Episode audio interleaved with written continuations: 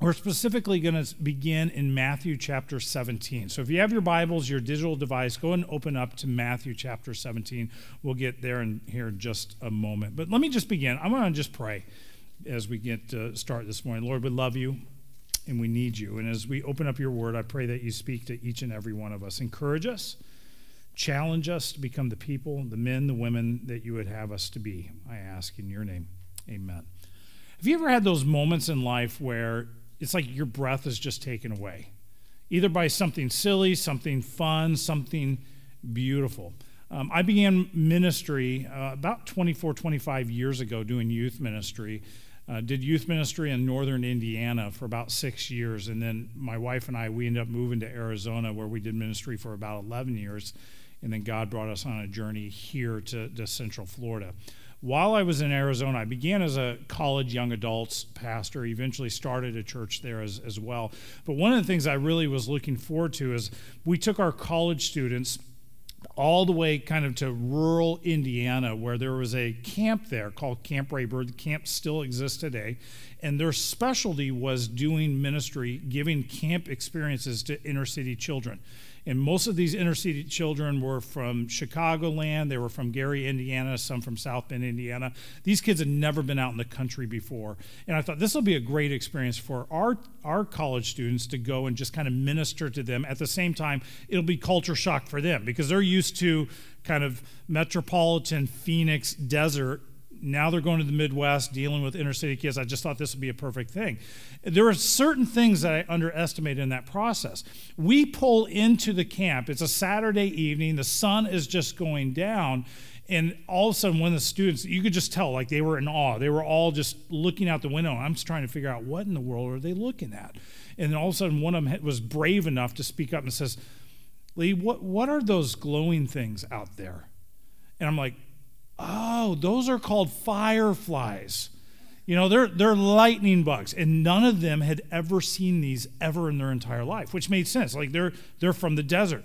And so the next thing I know is I, I pull in, I park, and I've got like 15 college students running around in the field trying to grab these fireflies and, and they're just like out of their minds and all of a sudden the camp staff come out to greet us they know we're there and they're looking at it and they're like what is wrong with your team um, and I, I'm trying to explain, like, guys, you need to understand, like, they're in awe. Like, they've never seen these before, ever in their life. And, you know, and that blew them away, blew away. But I was reminded of that this week. I'm sitting in my backyard, I'm looking up at the stars and just amazed at the beauty of how God created the world in which we call home.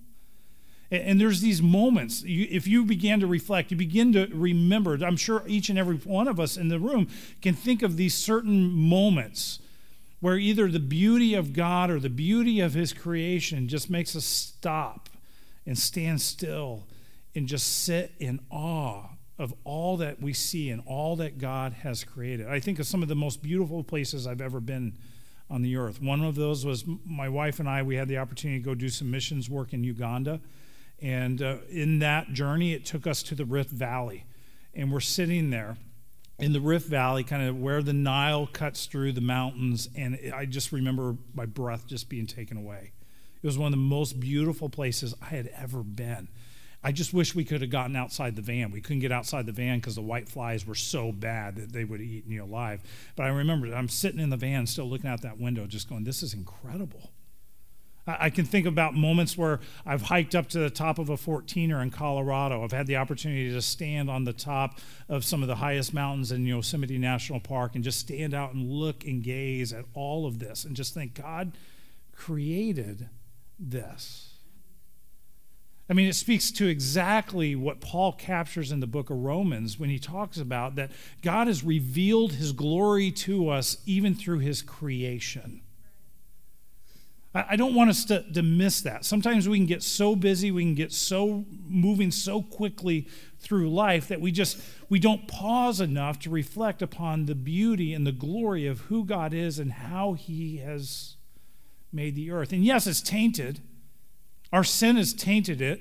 It's not the picture that he originally created, but even that, when you think about that creation itself, even how it's been tainted, how it's been polluted by sin, to use that kind of terms, it still is awesome. What is it going to be like when we're actually in his presence for the first time? I don't know if there's words that can describe the beauty and the glory that we're going to experience. And we're going to see that come true in this passage that we're going to take a look at today in Matthew chapter 17. To, to kind of give you a, a, picture of kind of where we're going and, and kind of what the context of this moment. Jesus is now, he's moved from boyhood to manhood. He's now in his 30s. He's doing ministry. He's healing people. He's teaching. Demons are being driven out. Like ministry is cranking for Jesus. And Jesus had these moments where he would regularly kind of get away He'd move away from the crowd. He'd want to spend some time in prayer. He would refuel himself for that next season, that next moment, whatever was in the plans to do. And in Matthew chapter 17, we get to one of those moments. Jesus is retreating. He's wanting to just spend some, some extra time in prayer. He brings along with him his 12 kind of key disciples. And specifically, there's three what I would call senior leaders of that group of friends that he specifically says, Hey, I want you three to come with me. You're going to see something special. See, what we're going to see, if I if I were to, to sum it up, would be these three things. We're going to see Jesus is transfigured, Jesus talks with Moses and Elijah, and Jesus is distinguished. In other words, the, the big idea that we're going to take a look at today, and it may be seem simple, but the reality is, is very, very profound, is simply this big idea. Jesus is a big deal. Jesus is a big deal. Don't, don't miss this in the passage, how it is recorded in, in the book of Matthew.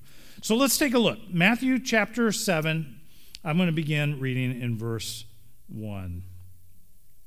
He says, After six days, Jesus took with him Peter and James and John, his, his brother, and led them up on a high mountain by themselves. And he was transfigured before them, and his face shone like the sun, and his clothes became white as light. Let me, let me pause there for a moment.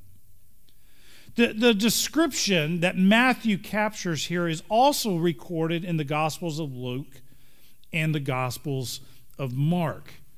And you can almost, as you read through those three moments that are captured in those three Gospels, you can almost feel a, a level of, uh, I, w- I would say, you would frustration by the authors because they're, they're trying to comprehend what they're seeing. They're trying to put language to what they just experienced. And the reality is, human language can't really capture this moment. How, how do you describe to somebody the beauty that you experience on the top of a mountaintop?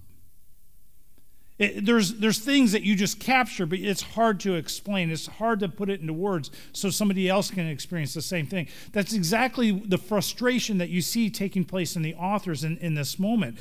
But to help us understand this, the, the word that we translate in the English language as transfigured is also the Greek word that we get the English word metamorphosis from.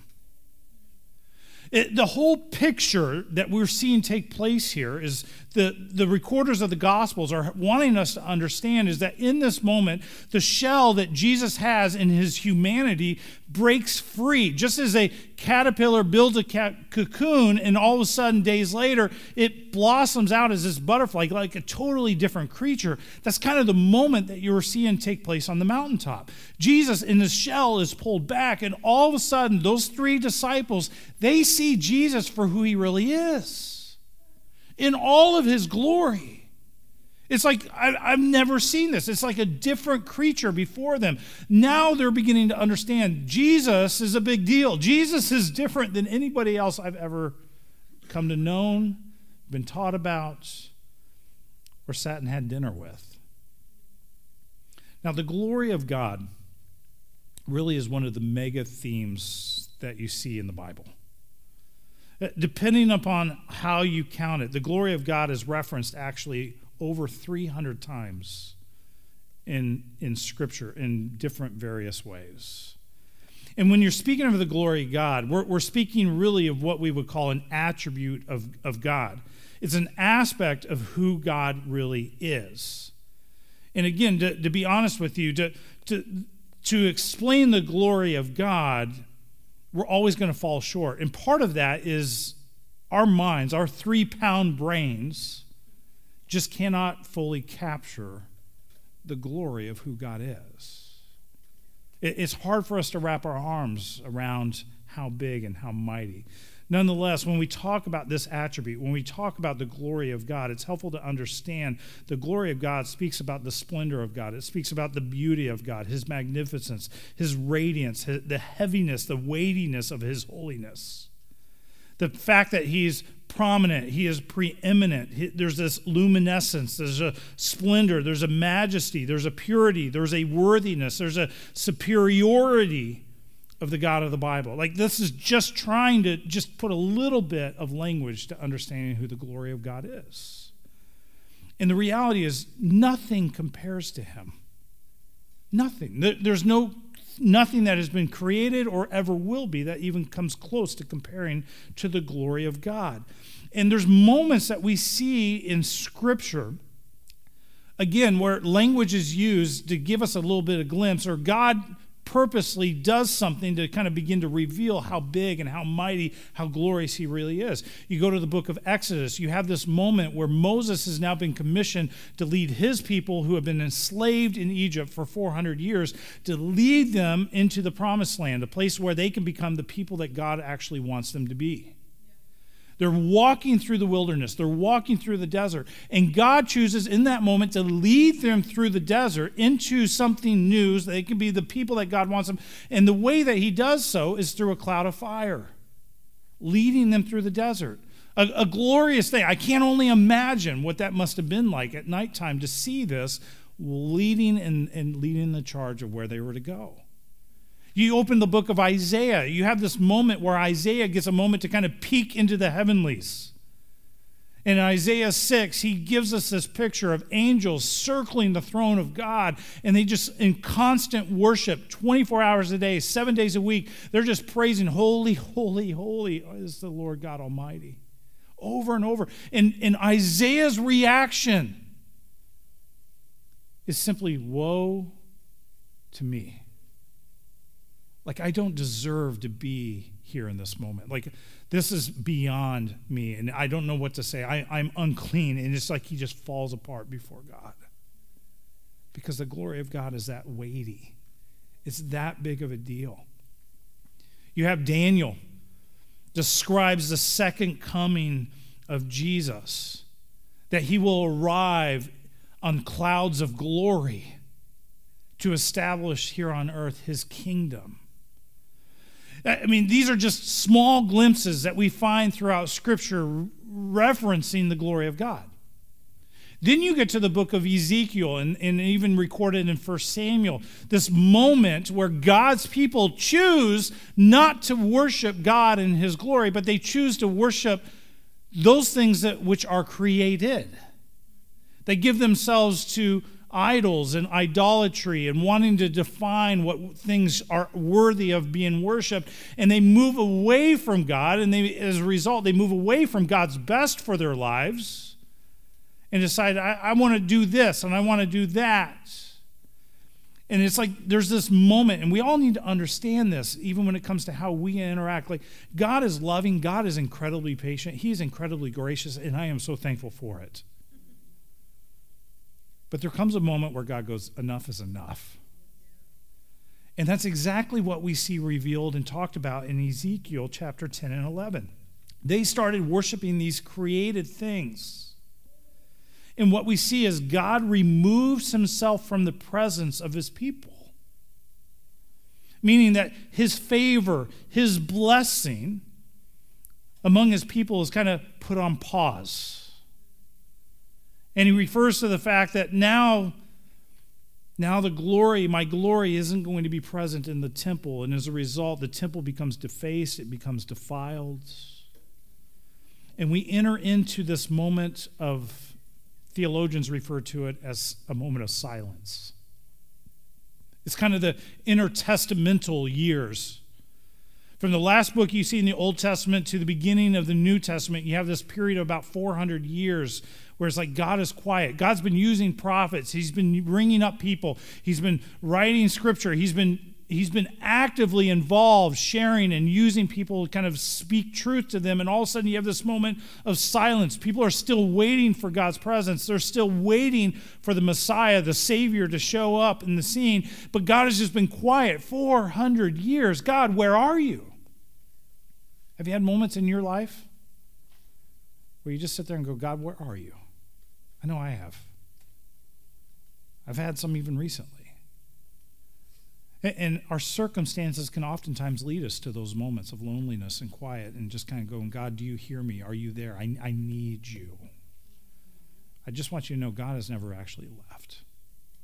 God is still there, God is still aware. And I think there's moments in life that God kind of pulls back because it forces us to lean in. It forces us to go, God, I, I, I need you. And it, it forces us to realize, you know what, I need you more than I even knew. And then we get this as interesting moment. God's been quiet. It's like the glory of God has been put on pause. It's, it's not among his people. The favor and the blessing that they were used to wasn't there. And then about 400 years later, you get this description in Luke 2. Keeping watch over their flock by night, and an angel of the Lord appeared to them, talking about the shepherds. And the glory, there it is, and the glory, it felt like forever. And the glory of the Lord shone around them.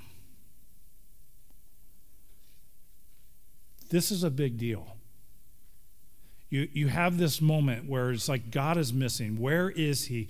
People are longing for the glory of God. They're longing for His blessing. They're longing for His presence. He's been gone. And all of a sudden, boom, Luke chapter 2, what we celebrate Christmas, God is here. God is on the scene, and the glory of the Lord shone around them. You can only imagine as Jews, as God's chosen people in this moment, this is awe inspiring. This is a moment that they just want to bottle up. They don't want to lose this moment.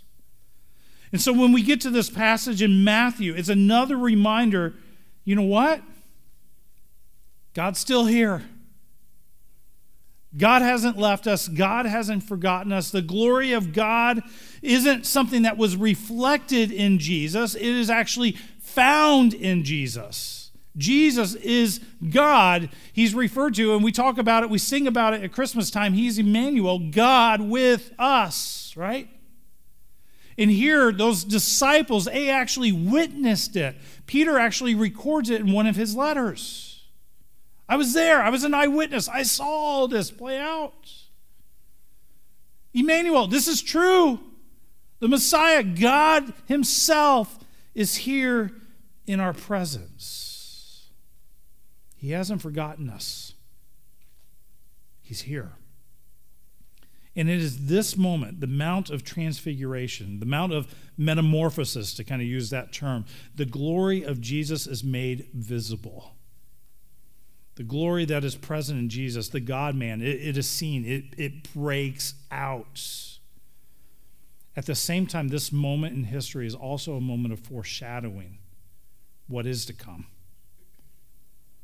It's a foreshadowing of the ultimate return of glory. That after his humility, after Jesus' suffering, after this moment of abandonment, after his betrayal, after his, the crucifixion takes place, where our sins are dealt with, where he is the substitute Savior for us, after his burial, after it, what is going to take place in his resurrection, Jesus is ascended. Where is he ascended to? Back into glory. And today, Jesus rules and he reigns in glory. Surrounded by angels, surrounded by fellow believers that have departed. He is surrounded and worshiped and adored and enjoyed as God of glory. So when you think of Jesus, realize that he existed in eternity past in glory that he exists in eternity future in glory. And during his ministry here on earth, he chose to identify with you and me in the form of humanity. He humbled himself, as it's captured in Philippians chapter 2. And so, this moment, glory breaks forth. His glory is made known. And then, interesting, we see two characters show up. Let's take a look at verse 3. He says, Behold, there appeared to them Moses and Elijah talking with him. Moses and Elijah. How do we know it's Moses and Elijah? I don't know. Maybe they're wearing name tags. Maybe they got t shirts. Ah, we don't know. We don't know how in the world they knew that this was Moses and Elijah. It's not like they had photos that they could just pull out and go, oh, yeah, that's Elijah. Like, we don't know. But for some reason, Moses and Elijah here are on the scene. And the interesting thing was when you read the same description in Luke's gospel, it tells us that the three of them are talking, and they're specifically talking about Jesus' upcoming path to the cross. And, and it's referred to as his departure that is actually coming. Interesting. Let me ask you this question, and I think this is an important thing. Why Elijah and why Moses? Why them? When you think of two historical figures that are prominent in the Christian faith, why them? Well, here's what I think. You can call this Eliism. Um, the first is Moses. Moses is the person that shows up on the scene that God uses to deliver the law. The kind of the Ten Commandments. Hey, this is what you're to do, this is what you're not to do. He's the person that brings freedom and we know that even as it's described in the New Testament, is by truth that we are set free. And so he brings the law to help be a reflection to us, to remind you and I, all of humanity, we need Savior. We need help. We're broken. We can't do this ourselves, no matter how much we like to. So Moses is that figure that represents the law. Elijah is kind of the prophet of the prophets. He, he was the man that God used in incredible ways, and he's one of those that actually didn't actually see death. God came and brought him straight from earth in a fiery chariot and took him straight to heaven. And so he's, he's considered to be the, the ultimate kind of the mouthpiece of God. He is the prophet of prophets, which this then begins to make different sense when you think about what Jesus actually said about himself as it's recorded in Matthew chapter 5. So you go back a few chapters, Jesus says this He says, Do not think I've come to abolish the law and the prophets, rather, I've come to fulfill them. Everything in the Bible points to Jesus. And so when we see the characters of Moses, when we see the characters of Elijah showing up on the scene, having conversation, there's a point in what God is helping us understand. First of all, Jesus is the fulfillment of what they came to do. The second thing we're going to see is this whole idea is Jesus is unlike anybody else. He's distinguished. There's nobody like him. He's not a reflection of God's glory, he is God's glory. Then we pick this up. So the story takes a unique turn in verse 4 says, And Peter said to Jesus, There's good old Peter. He just typically has a way of sticking his foot in his mouth. He says, Lord, it is not good that we're here. If you wish, I'll make three tents here one for you, and one for Moses, and one for Elijah. It's kind of like in this moment, I, love this. And I think we can all kind of we, we understand Peter's heart. We've, we've been in these moments. And I think, honestly, what Peter is doing, he's going, This is amazing. Like, I've dreamed of this. And here it is. Like, the, the figures of the faith. We have Moses, we have Elijah, we have Jesus. Like, this is that mountaintop experience. I don't want to lose this moment. It's kind of like that moment for those that are parents in the room when your first child takes the first steps. You're like, yes, this is incredible. Like we can all point to these moments in our life where it's like we want to bottle up, we don't want to ever lose that. This is that moment Peter is sitting there and go, man, how cool would it be for us to just sit around the campfire every night and just talk about God, talk about theology. Moses, I want to hear what it was like to part when you parted the sea. I mean, I, I think we can all kind of agree, like this would have been a very cool moment to have. Peter doesn't want to lose it. So Peter's just like, uh, maybe if I build you a structure, we can all hang out for a little while, you know? He's just, that's his natural reaction in this moment. I, I love this. And then we get to verse 5 says he was still speaking. So Peter's still come up with ideas. Well, what about this? What about this? You know, Peter's talking. when behold, a bright cloud overshadowed them. And a voice from the cloud said, This is my beloved Son, with whom I am well pleased. Listen to him. When the disciples heard this, they fell on their faces and they were terrified.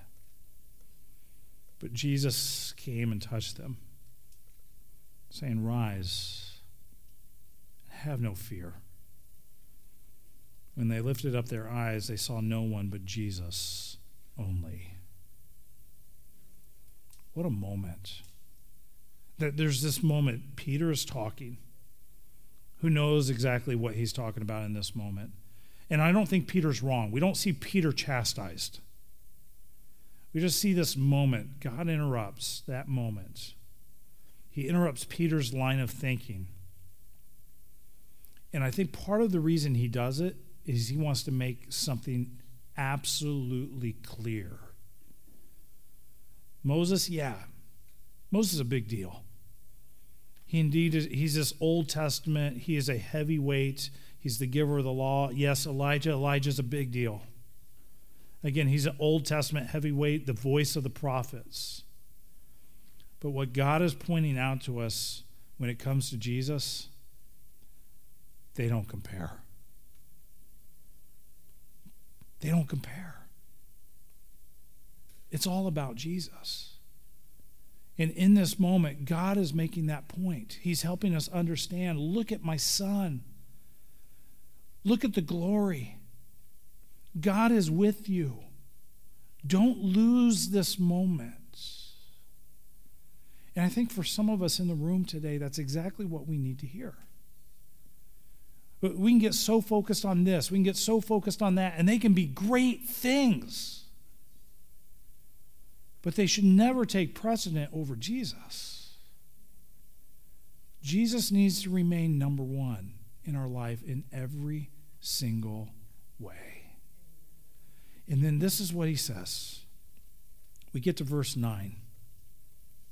It says, As they were coming down the mountain, so they have this incredible moment this mountaintop experience. And they're coming down the mountain. Jesus commands them, He says, Tell no one of the vision until the Son of Man is raised from the dead.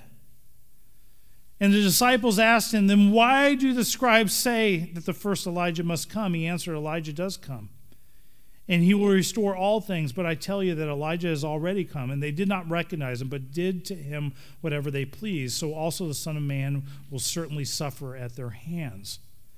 Then the disciples understood that he was speaking to them of John the Baptist. A couple things here. Number one, Jesus, in this moment, he's prophesying the fact of what is about to come. He's preparing them for what seems to be a loss but is the greatest win of all human history. He's preparing them for the path that they themselves are going to walk. The second thing that we need to understand is it's interesting. Jesus and the disciples, they came down from the mountaintop. You, you see it? They didn't just hang out there. Mountaintop moments, mountaintop experiences, they, they're glorious. But let's be honest, they're far and few between most of life is lived in the valley in our own lives. We might have moments. We might have these things where we see the glimpse of God. We may have been praying for something. We've been asking God, God, I need you to show up in this. I need your hand to be present in this. I'm asking for a miracle, God. And, and we may be praying, we may be praying, and then all of a sudden God does something. He shows up, He brings healing, He answers your prayer. But in that, we see a glimpse of God's glory in the mountaintop. But the reality is, we all need to remind ourselves God's work gets done where we live, it gets done in the valley. As they're coming down from the mountain, Jesus instructs them. He says, Hey, I don't want you to tell anybody. Like, what you saw, this was special. I don't want you to tell anybody what you've seen until I'm resurrected, until the Son of Man has been raised from the dead. It's a great reminder to you and I that Jesus' work was done in the valley. Yes, that his glory was revealed uniquely on the mountaintop, but his work was done in the valley. It's where our work is also done. And, and so when you're in the valley, when you're wrestling, when you're looking for light, when you're looking for a way out, remind yourself this is where Jesus tends to meet me. This is where he tends to meet all of us. At the same time, other people are walking through the valley. Other people are, are, are being hamstrung. Other people are being challenged. They're going through dark moments. These are the moments in which God offers us the opportunity to come beside them and to minister to them as well. See, it's not just about us, but it's experiencing the glory in His hand in our lives so that you and I can walk by other people and help them experience what we've experienced and the freedom and the salvation that comes from that. What a gift it is to be able to be partnered and experience God that way, but also to be used by God that way as well. This year at Harvest, we're hoping and our desires, we're going to begin to do global missions work. Something we were looking forward to do actually even before this campus got started, but we had something called COVID that happened and it kind of shut down international travel and some of those type of opportunities. We've been in contact. We've got several partners that we're looking at wanting to partner and begin to take trips. Why? There are people, and we need to understand this. There are people, while we are waiting for the second coming of Jesus, there are people on this earth that have never heard about the first coming of Jesus. And so part of our privilege, part of our heart is, is that there are places where God has just put on our heart to say, it's time to go. Be a part of that. In a couple weeks, I'll be back here, and uh, we're going to take some time just following the service. If you have some interest, and know a little bit more about what we got going on globally, we're going to just hang out for about 20 minutes or so, and I'm going to share some of our partners and some of the opportunities that are going to be coming up over the next year or so to be able to take trips and visit and do some unique things of what God is doing around the world. And one of the things I love about I was 16 when I had the first time to travel out of the country, and I can remember in that moment we went to a church service and they're worshiping God in a different language. Now, I'm not the brightest guy in, in the world, and I remember just being blown away because I was like, wow, God understands this language too. You know, but the, the thing was that was fascinating to me is God is so much bigger than my little world. He's doing stuff all over the world, all over his creation. And the reality is, that's an experience we all need to share and we all need to experience because it will blow your mind of how big God really is. And when we know and recognize that there are places in this world where God has never actually been heard, the name of Jesus has never been heard, we need to go. We need to be a part of that. And so I'll invite you to be back in a couple weeks when we have that conversation. Let me pray for us, and we're going to stand. We're going to continue worship this morning. Lord, we love you, and we are in incredible need of you. God, I thank you for the way you revealed yourself on the Mount of Transfiguration. how you showed your glory. And I, God, I, I just pray that as we walk around in your beauty, as we have conversations with those around us, that we wouldn't lose sight of that. Lord, that we just, we put the pause button on and we just worship you, whether or not it's in our backyard looking at the stars whether it's not out in the woods, whether or not it's on the lake while we fish, whether or not it's why we sit in line in the middle of traffic in Central Florida. Lord, I just pray that we just sit and we be in awe of who you are and what you've done and what you continue to do. May we not lose sight of that. But Lord, we can't just sit on the mountaintop experiences. Lord, I pray that after we have that experience, Lord, that we would have the courage to go into the valley and we'd minister just as you've ministered to us. In the name of Jesus, I pray. Amen.